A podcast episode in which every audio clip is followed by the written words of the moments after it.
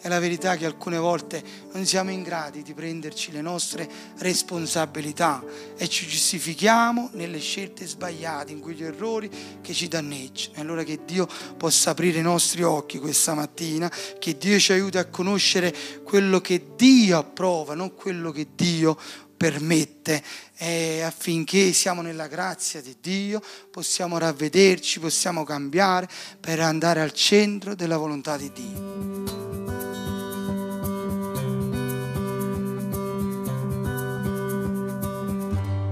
Questa mattina vi vorrei parlare, vi vorrei portare nel libro della Genesi, eh, al capitolo 12, dove il titolo di questo messaggio è Un favore immeritato.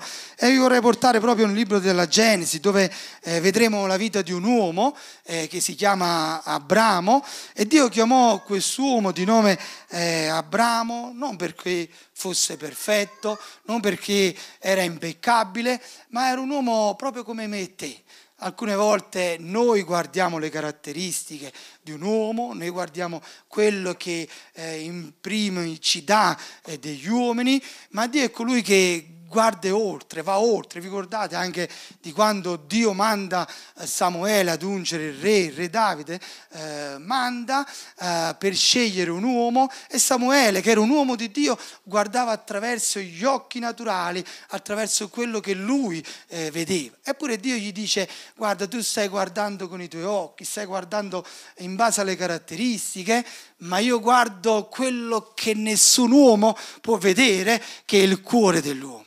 Allora abbiamo un Dio meraviglioso che se alcune volte Dio guardasse le nostre azioni, quello che noi siamo, eh, potremmo dire Signore volgi lo sguardo da un'altra parte, ma il Signore usa ancora grazia e misericordia, usa questo favore immeritato verso di noi. Allora il Signore sceglie Abramo, chiama Abramo, non perché era perfetto, ma perché trova un uomo che lo potesse conoscere di più, cerca un uomo che potesse avere una relazione con Dio, un uomo che eh, potesse affidare tutta la sua fiducia eh, in un Dio, in colui che l'aveva chiamato, in colui che eh, l'aveva eh, proprio portato a suo cospetto. E il Signore, mentre lo chiama, gli fa questa promessa di venire fuori dal suo parentato, di lasciare eh, il suo paese e di andare dove il paese che lui gli avrebbe mostrato. E gli fa questa promessa, io farò di te una grande nazione, ti benedirò, ti benedirò, renderò grande il tuo nome e tu sarai fonte di benedizione. Il Signore vuole benedire la nostra vita affinché noi possiamo essere una fonte di benedizione. E la chiamata di Abramo è proprio questo, che lo caccia fuori, lo, lo, tira fuori dal suo parentato, dal suo paese e gli fa delle promesse, delle promesse che erano davanti a lui, che ancora non avrebbe afferrato, ma anche degli obblighi che lui doveva adempiere nel presente, in questa vita che lui era davanti a lui. Allora Dio stava chiamando Abramo, un uomo proprio come me e te, questa mattina ti devi rallegrare, ci dobbiamo rallegrare perché stava chiamando un uomo proprio come me e te, con le proprie fragilità, alcune volte con i propri dubbi, alcune volte con le proprie cadute, ma Dio usa ancora misericordia, un favore immeritato verso ognuno di noi. E Abramo aveva compreso chi era Dio e la sua posizione, la sua fiducia l'aveva messo nel Signore, sapendo che il Signore l'avrebbe guidato, avrebbe provveduto, l'avrebbe accompagnato in tutte queste eh, passi che lui avrebbe fatto. Sapete, noi ogni volta, oggi parliamo della vita di Abramo, conosciamo la vita di Abramo e diciamo che Abramo è, è il padre della fede, è scritto nei campioni della fede. Sapete, però voglio anche ricordare che Abramo non è nato con questa fede meravigliosa, con questa fede che alcune volte vogliamo invidiare, con questa fede che ci incoraggia, ci muove, ma è diventato il padre della fede.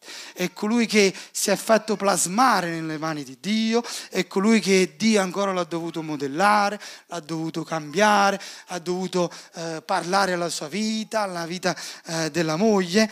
E quanti di noi non vorrebbero vorrebbero alcune volte, leggendo la storia di Abramo, dire Signore fammi una fede coraggiosa, autentica, proprio come quella di Abramo. A me, fratelli cari. Eppure la Bibbia ci dice che se noi vogliamo aumentare la nostra fede, se noi vogliamo avere una fede forte, dobbiamo ubbidire, dobbiamo eh, aumentare l'udire dalla parola di Cristo. La fede viene dall'udire la parola di Cristo. Quando noi udiamo la parola del Signore Gesù, allora la tua fede cresce, la mia fede cresce per fare quello che nemmeno tu immagini, nemmeno quello che tu pensi ancora questa mattina.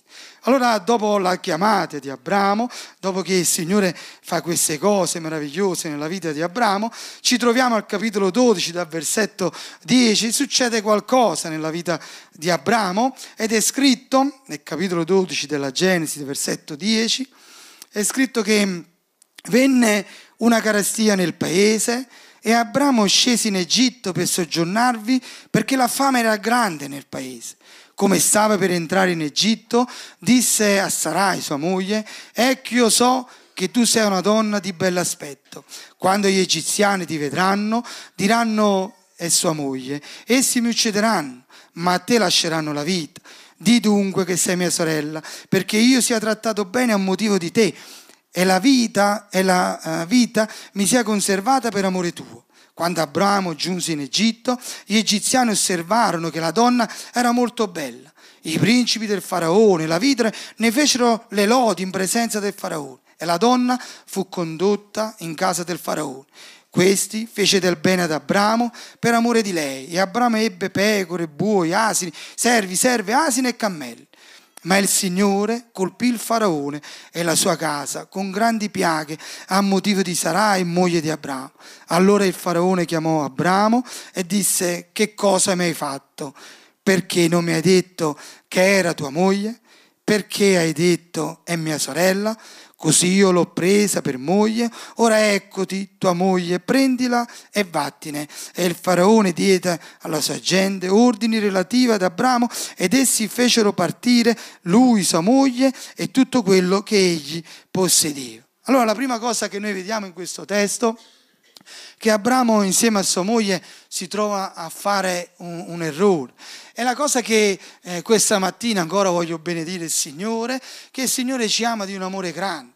Il Signore eh, non ci nasconde le cose, no? alcune volte ci troviamo a parlare con delle persone quando riguarda la Bibbia e forse anche a te è capitato che ti hanno detto vabbè ma quella la Bibbia è scritta a modo loro, vabbè ma quella la Bibbia se l'hanno fatta un po' a modo loro, tirano un po' l'acqua al suo mulino. E io il primo pensiero, la prima cosa che mi verrebbe da dire comprendo che non hai mai aperto la Bibbia, comprendo che non hai mai visto quello che il Signore vuole dire alla nostra vita, perché il Signore ci ama di un amore grande e non solo ci parla dei miracoli, della potenza di Dio, ma non ci nasconde le brutte esperienze che gli uomini di Dio si trovano a passare.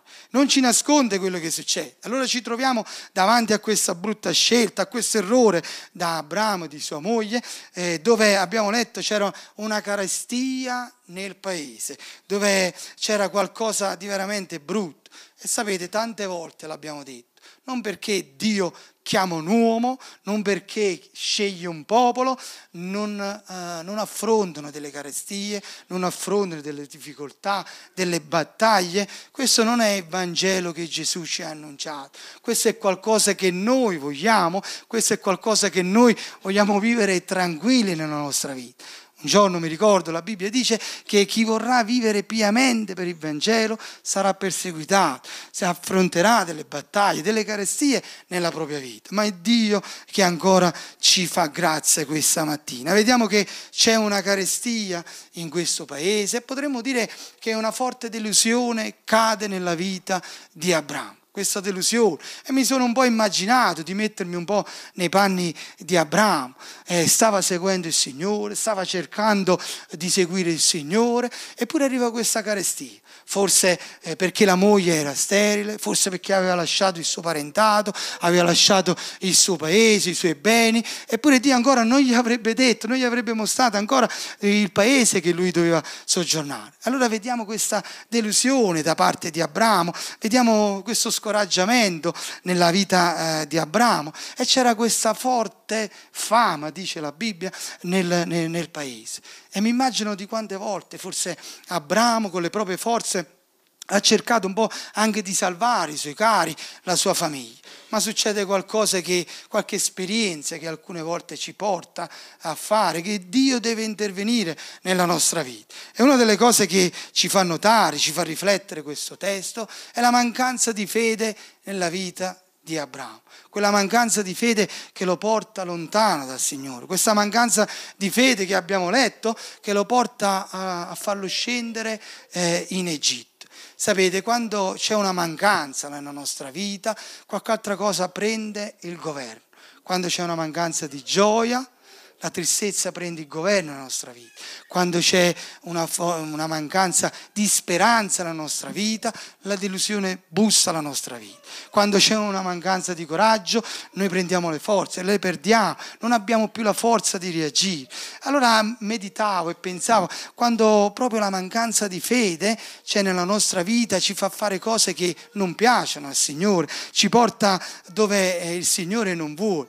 E sapete, noi eh, siamo degli esseri umani e nella nostra vita la vorremmo vivere alcune volte con le nostre sicurezze, con, eh, con, il nostro stare tranquilli, dove aggrapparci quando le cose vanno male. Cerchiamo subito qualche soluzione, non vi è capitato anche a voi? Quando le cose sembrano venire meno sotto i nostri piedi, cosa facciamo? Cerchiamo il piano B beh se questa cosa non mi va bene faccio quest'altra cosa, se il piano B non mi va bene provo ancora un'altra cosa, perché è qualcosa che a noi ci fa stare tranquilli, perché è qualcosa dove noi pensiamo di essere aggrappati a qualcosa di sicuro. Quante persone oggi in questo mondo pensano che eh, in un mondo di confusione eh, state tranquilli, state sereni, ma la vera sicurezza viene dal Signore Gesù. Un giorno Gesù disse, è proprio quando vi diranno pace e sicurezza che là dobbiamo stare attenti. E proprio quando noi pensiamo che tutto viene meno, allora i nostri occhi devono essere verso il Signore. Allora noi pensiamo tutto questo, allora quando le nostre sicurezze vengono meno, cosa succede nella nostra vita? Inizia a suscitare, a crescere il dubbio nella nostra vita, inizia a crescere qualcosa che non è da parte di Dio, ma qualcosa che viene meno nella nostra vita, è qualcosa dei pensieri che sono contrari a, al Signore. È la verità che la mancanza di fede, proprio come abbiamo visto nella vita di Abramo, è che ha, ha portato Abramo ad andare lontano nelle vie di Dio ha portato ad Abramo a, a, ad allontanarsi dalla volontà di Dio, dai piani che Dio aveva progettato per la sua vita. Abramo scelse di andare in Egitto e noi oggi sappiamo che l'Egitto simboleggia eh, il mondo, dove in questo mondo pensiamo di trovare le sicurezze, dove in questo mondo pensiamo tante volte di aggrapparci a quello che veramente è di sicuro per la nostra vita, ma la verità è che ci porterà lontano, è la verità che eh, pian piano che ci allontaniamo dal Signore, dalle sue vie, eh, noi inizieremo a ripensare come pensavamo una volta iniziamo a ricercare le cose che una volta avevamo lasciato, ricerchiamo a ricercare quelle cose che eh, pensiamo che eh, siano buone per la nostra vita, che sia una via d'uscita, che qualcosa che potrà uh, portarci a prosperare nella nostra vita. E cercherai di, fa- di farti condurre da quello che i tuoi occhi vedranno, cercherai di farti condurre da quello che il mondo vuole offrirti dalle cose materiali, da quello che i nostri occhi vedono e pensiamo che lì è la nostra sicurezza, pensiamo che lì è la via, è la svolta per la nostra vita. Ebbene, non è proprio così. Eh, il Signore è colui che ancora si prende cura di noi. Allora io ti voglio dire questa mattina che il Signore eh, si prende cura e si preoccupa delle cose che questa mattina a te ti stanno preoccupando perché noi non dobbiamo, la Bibbia dice che noi non dobbiamo camminare per visione, ma camminiamo per fede. Non sono i nostri occhi che devono direzionare la nostra vita, ma è la fede nel Signore, nella Sua parola che deve direzionare il nostro cammino con il Signore. Vi ricordate? Basta girare qualche pagina di quello che abbiamo letto e incontriamo subito eh, la vita di Lot. Lot quando fa questa scelta sbagliata di separarsi da Abramo, eh, viene condotto dai suoi occhi. La Bibbia dice che lui alza gli occhi e vede davanti a sé la pianura del Giordano, dove vede una prospettiva, dove vede qualcosa dove c'era una prosperità. I suoi occhi l'avevano condotto là e noi conosciamo la storia. Pian pianino, pian pianino, piantando le sue tende, andò a Sodoma e Gomorra. Pian pianino, scendendo in Egitto, proprio come Abramo, ci si allontana dal Signore, ci si allontana dalla sua volontà. È la volontà che il Signore non ha predestinato, non ha scelto per la tua vita. Il Signore vuole ancora pensieri di bene, ancora un avvenire per la tua vita. Anche Adamo ed Eva, guardando con i loro occhi, pensavano che quella era la direzione, sono usciti fuori dal piano di Dio. Dio non aveva pensato quello. Alcune volte sono le nostre scelte che ci portano lontano dal Signore. Ma Dio è misericordioso questa mattina. È un favore immeritato verso la nostra vita che il Signore ancora vuole farci dentro di noi, attraverso di noi. Allora, fratello mio, sorella mia, non dubitare nel Signore. Quando c'è una mancanza di fede, cerca i tuoi fratelli. Perciò dico è un tempo che noi dobbiamo fortificarci nel Signore, dobbiamo stare con i nostri fratelli. La Bibbia dice che quando uno cade, l'altro lo rialza. Allora guardiamo nella Chiesa, siamo uniti con la Chiesa, perché noi possiamo avere un'unica direzione, un'unica via d'uscita, è quello che il Signore ha messo verso la nostra strada. Allora, fratello mio, in ogni difficoltà, in ogni carestia, in ogni combattimento, alza il tuo sguardo sul Signore, vedi quello che è il Signore, rimani fermi e abbi la fede, fai come gli apostoli. Un giorno disse il Maestro, aumentami la fede, perché io ho poca fede. Fai questa preghiera, Signore, io ho poca fede, io so che posso venire meno, Signore, ma cresci la fede nella mia vita, nel mio cuore, perché io possa rimanere fermo nelle tue vie. E abbiamo visto Abbiamo letto che Abramo fa una scelta sbagliata, siete d'accordo con me? Fa una scelta sbagliata e dal versetto 13 è scritto di dunque che sia mia sorella perché io sia trattato bene a motivo di te e la vita mi sia conservata per amore tuo. Quando Abramo giunse in Egitto, gli egiziani osservarono che la donna era molto bella, i principi del faraone la videro, ne fecero le lodi in presenza del faraone e la donna fu condotta in casa del faraone. Questi fece del bene ad Abramo per amore di lei. Abramo ebbe pecore, buoni, asini, serve, serve, asine e cammelli. Allora vediamo questa scelta sbagliata da parte eh, di, di Abramo, di sua moglie, eh, accettano un compromesso nella loro vita. E sapete, tutte le volte che noi accettiamo un compromesso, apriamo delle porte pericolose, prima per la nostra vita e poi per coloro che sono intorno alla nostra vita. Noi pensiamo alcune volte che le scelte che facciamo nel personale eh, possono toccare solamente noi, ma alcune volte non riflettiamo che delle scelte che noi facciamo, anche come coppie, come genitori, eh, ne va e se ne paga le conseguenze anche sulla famiglia.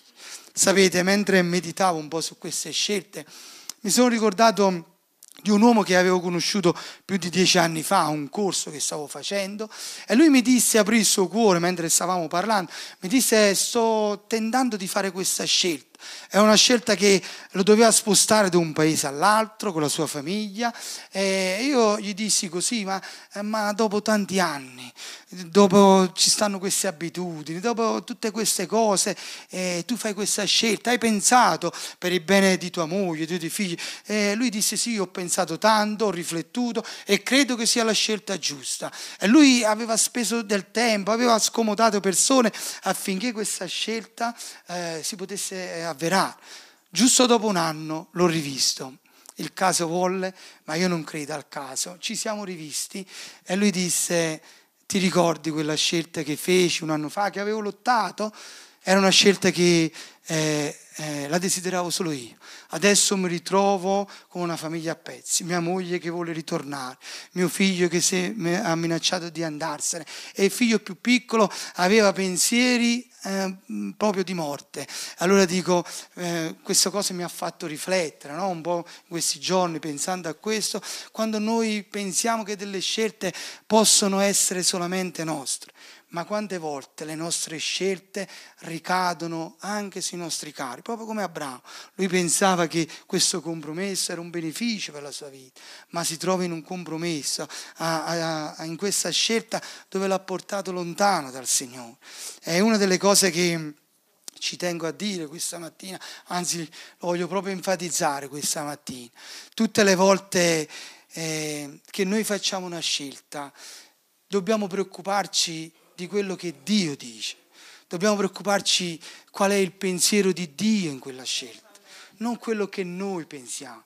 Quello, quante volte, la maggior parte di voi siete genitori, quante volte avete fatto delle scelte per il bene dei vostri figli? Quante volte avete fatto delle scelte per il bene della vostra casa? E Dio vi onorerà, e Dio saprà, perché e, e quelle scelte sono quelle scelte che vi faranno rimanere fedeli al Signore. E Dio vi onorerà. Sapete, noi dobbiamo preoccuparci non di quello che, che noi pensiamo, ma quello che Dio vuole per la nostra vita, delle scelte di Dio. Sapete, Abramo aveva fatto una scelta e Dio stava permettendo in questo momento questa scelta. E una delle cose che vorrei dire questa mattina, noi dobbiamo preoccuparci dell'approvazione di Dio, non di quello che Dio permette nella nostra vita. Non è la regola, non è quello che Dio sta permettendo che è la scelta giusta per la nostra vita, ma quello che Dio dice nella sua parola che è la scelta giusta.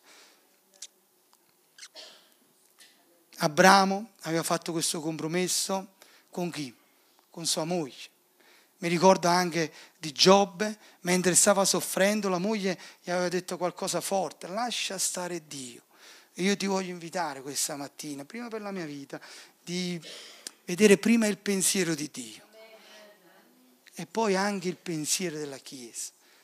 Ma consulta prima il pensiero di Dio, fai le scelte nella direzione di Dio. Sapete, alcune volte i nostri figli cosa fanno?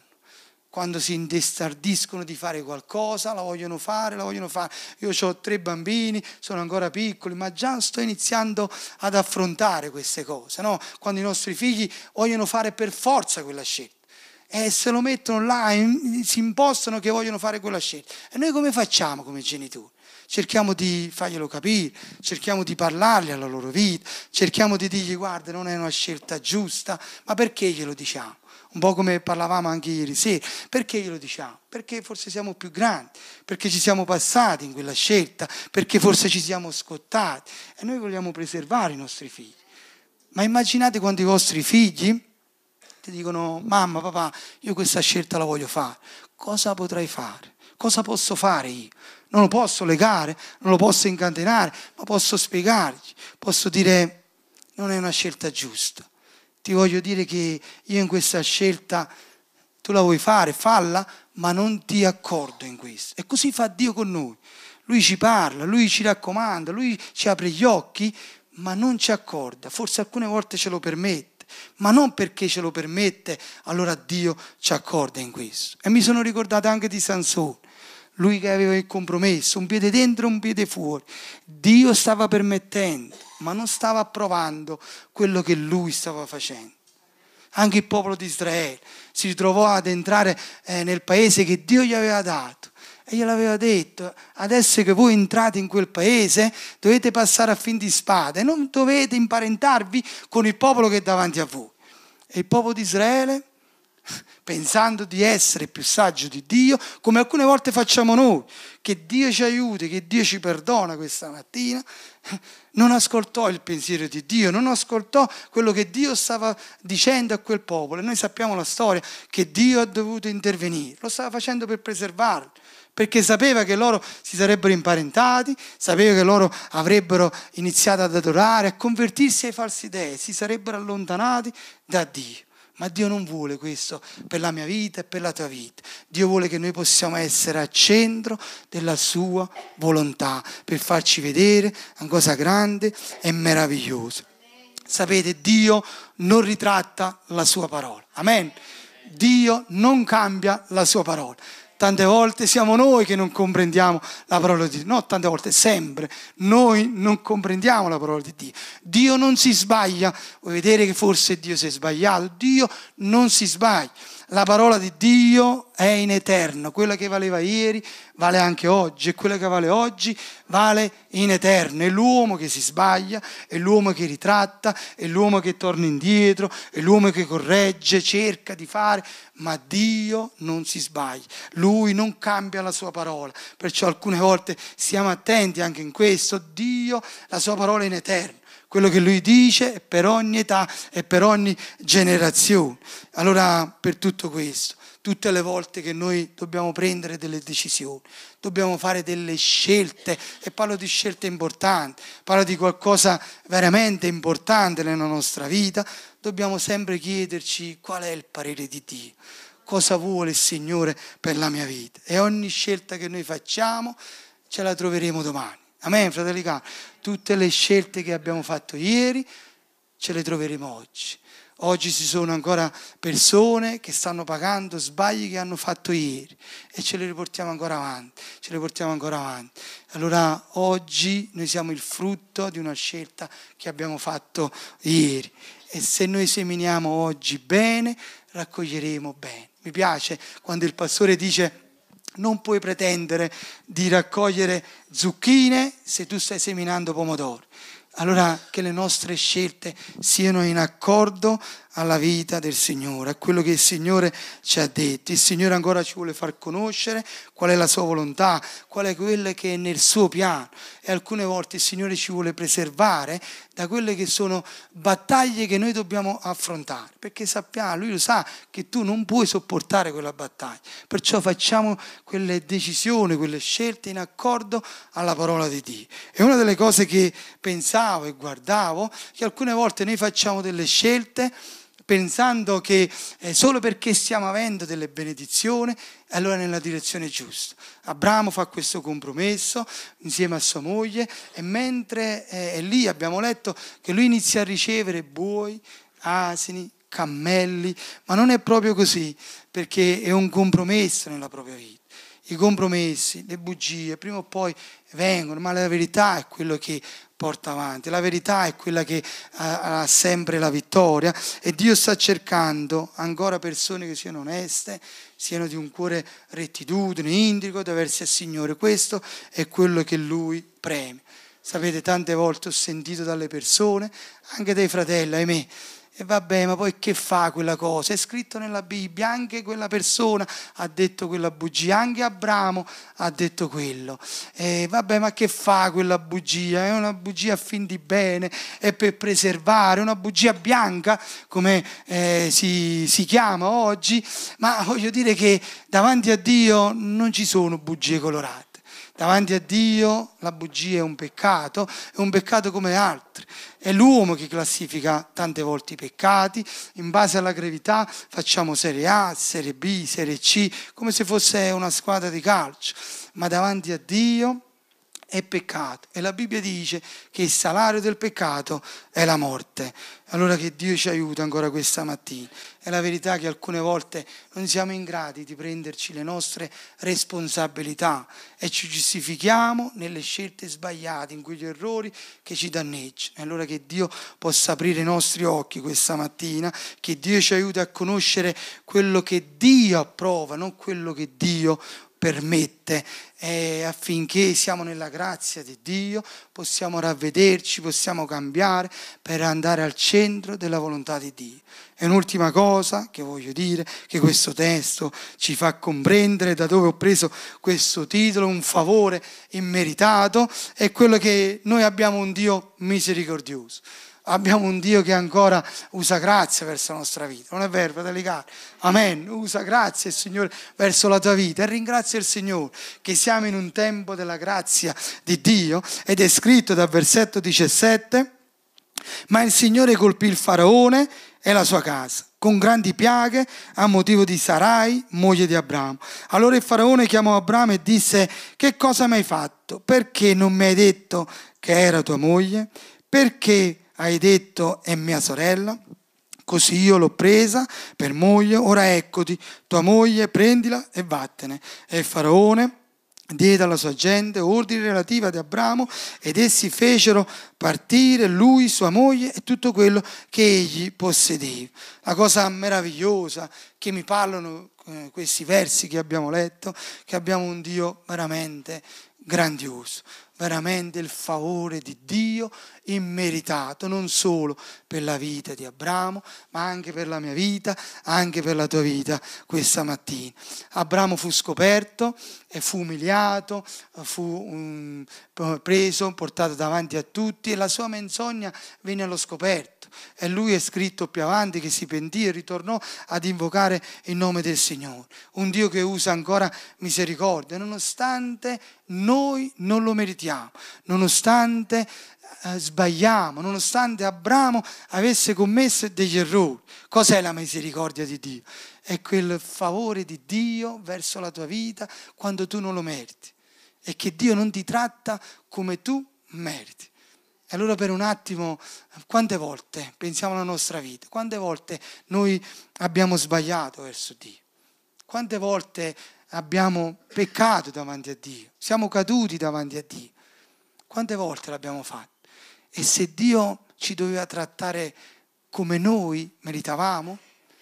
Senza offesa per nessuno questa mattina, partendo da me che sto parlando, nessuno di noi poteva essere qui ma proprio perché Dio usa misericordia, ma proprio perché Dio ci ama tanto, che ancora ci fa grazie e misericordia. Geremia un giorno, riconoscendo la misericordia di Dio, riconoscendo gli errori del popolo, riconoscendo quello che loro avevano commesso, disse Signore, noi meritavamo di essere distrutti, ma la tua misericordia, che non ci ha interamente distrutti, ci ha corretti Grazie a Dio. Noi vogliamo essere corretti da Dio, nella sua grazia, nella sua misericordia. Dio è colui che ancora usa misericordia. Vi ricordate di Giona? Dio che usa misericordia verso un popolo, secondo i nostri occhi, non lo meritava.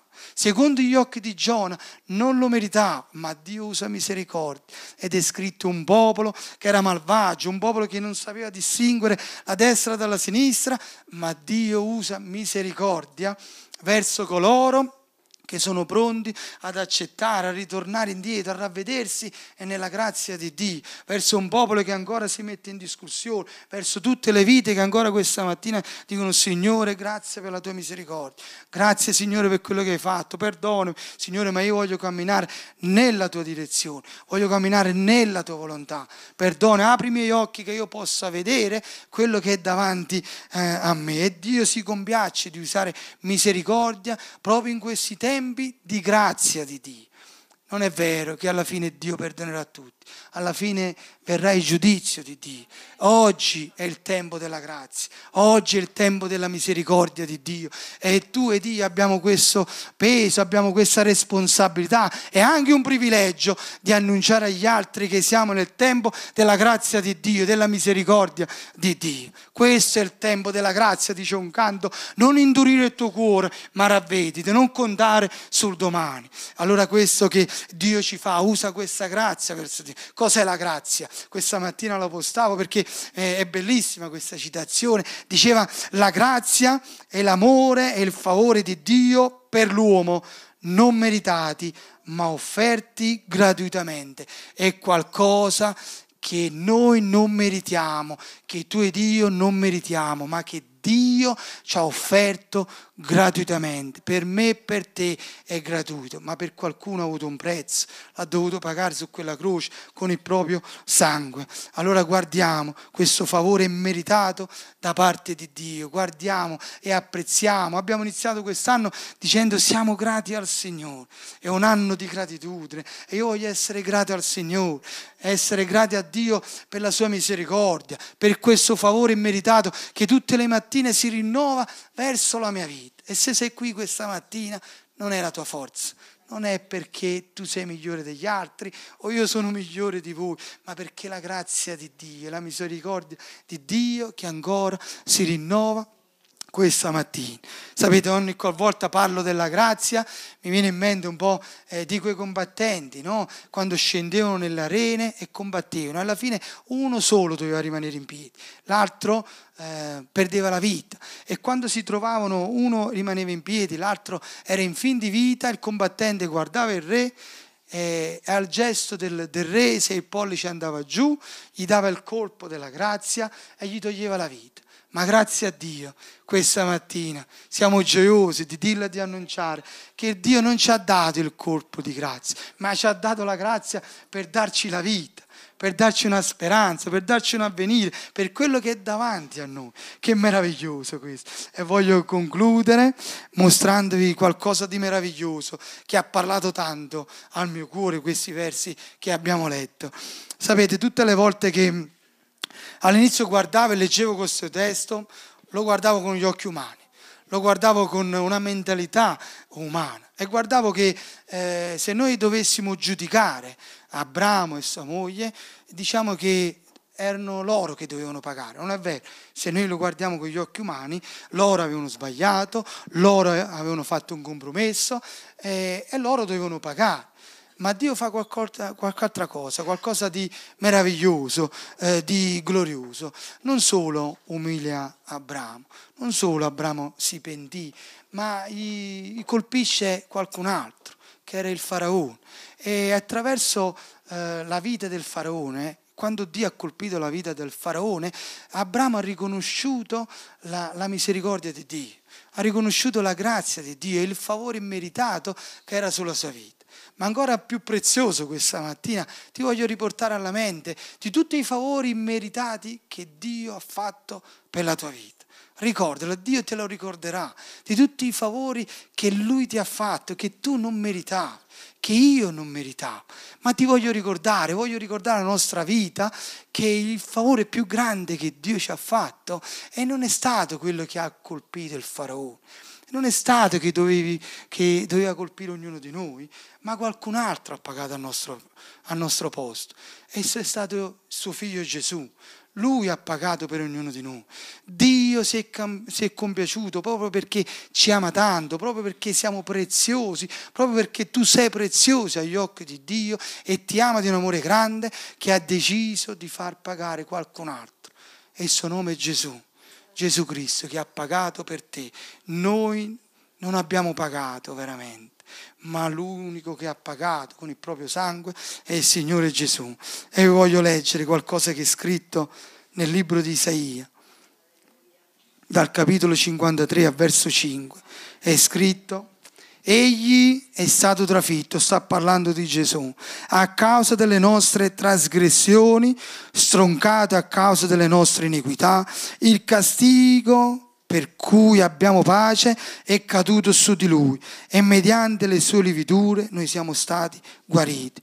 Noi tutti eravamo smarriti come pecore, ognuno di noi seguiva la propria via, ma il Signore ha fatto ricadere su di lui l'iniquità di noi tutti. Maltrattato, si lasciò umiliare e non aprì la bocca come l'agnello condotto al matatoio, come la pecora muta davanti a chi la tosa. Egli non aprì la sua bocca. Questo favore è meritato da parte di Dio, che non ci ha castigato, ma ci ha attirato attraverso l'amore di Dio, affinché noi possiamo comprendere questo favore immeritato, questa grazia, questa misericordia di Dio che ha mandato il suo unigenito figlio per pagare per i tuoi peccati e per i miei peccati.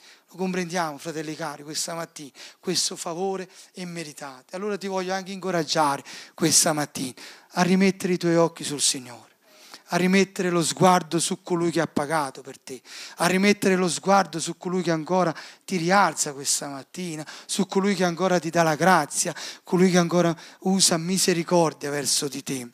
E cosa faremo questa mattina, questa sfida davanti a noi? Cosa faremo? Cosa continueremo a fare? Continueremo a camminare in quello che Dio permette oppure ritorneremo al Signore e cammineremo in quello che Dio approva per la nostra vita. Cosa faremo questa mattina? Forse è un primo vento eh, di carestia, di battaglie, di difficoltà, ce ne andremo lontani dal Signore. Oppure pregheremo al Signore, Signore aumentami la fede, Signore rendimi forte nelle tue mani. Chi è quel buon padre che ascolta il proprio figlio in aiuto e gli dà una pietra. Il Signore che è meglio di noi. Noi alcune volte sbagliamo verso i nostri figli, sicuramente sbagliamo, ma Dio è colui che ancora ci rialza, Lui ancora che ci dona la fede, ci dona la grazia di rimanere in piedi. E se abbiamo sbagliati, fratelli cari, ritorniamo al Signore.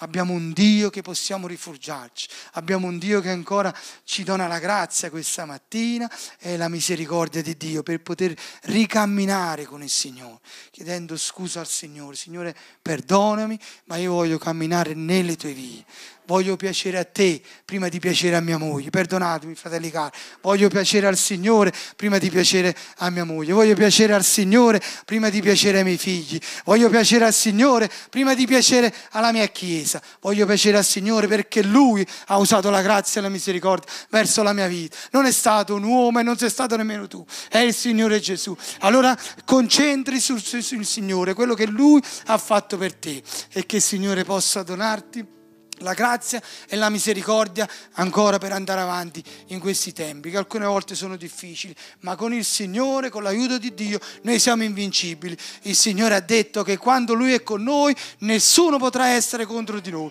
Allora io lo credo con tutto il mio cuore. E quando non ce la farò, griderò al Signore, Signore non ce la faccio. E tu mi darai la forza e la grazia di vedere ancora giorni davanti a me, di vedere anime correre al Signore. Amen. Vogliamo alzarci in piedi mentre prepariamo questo canto pregando e dire Signore perdonami, Signore io so che tu sei un Dio misericordioso, io so che tu sei meraviglioso Signore, so che tu mi ami, so che hai pagato per la mia vita Signore, so che tu sei un Dio grandioso e nessuno è come te Signore. Grazie Signore per quello che tu hai fatto, grazie Signore per quello che tu farai.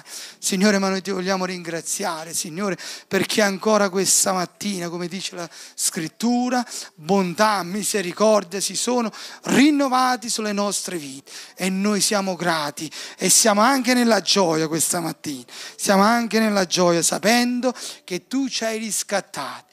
Signore, continua a farci camminare sapendo e conoscendo quello che tu approvi. Alleluia, gloria a Dio.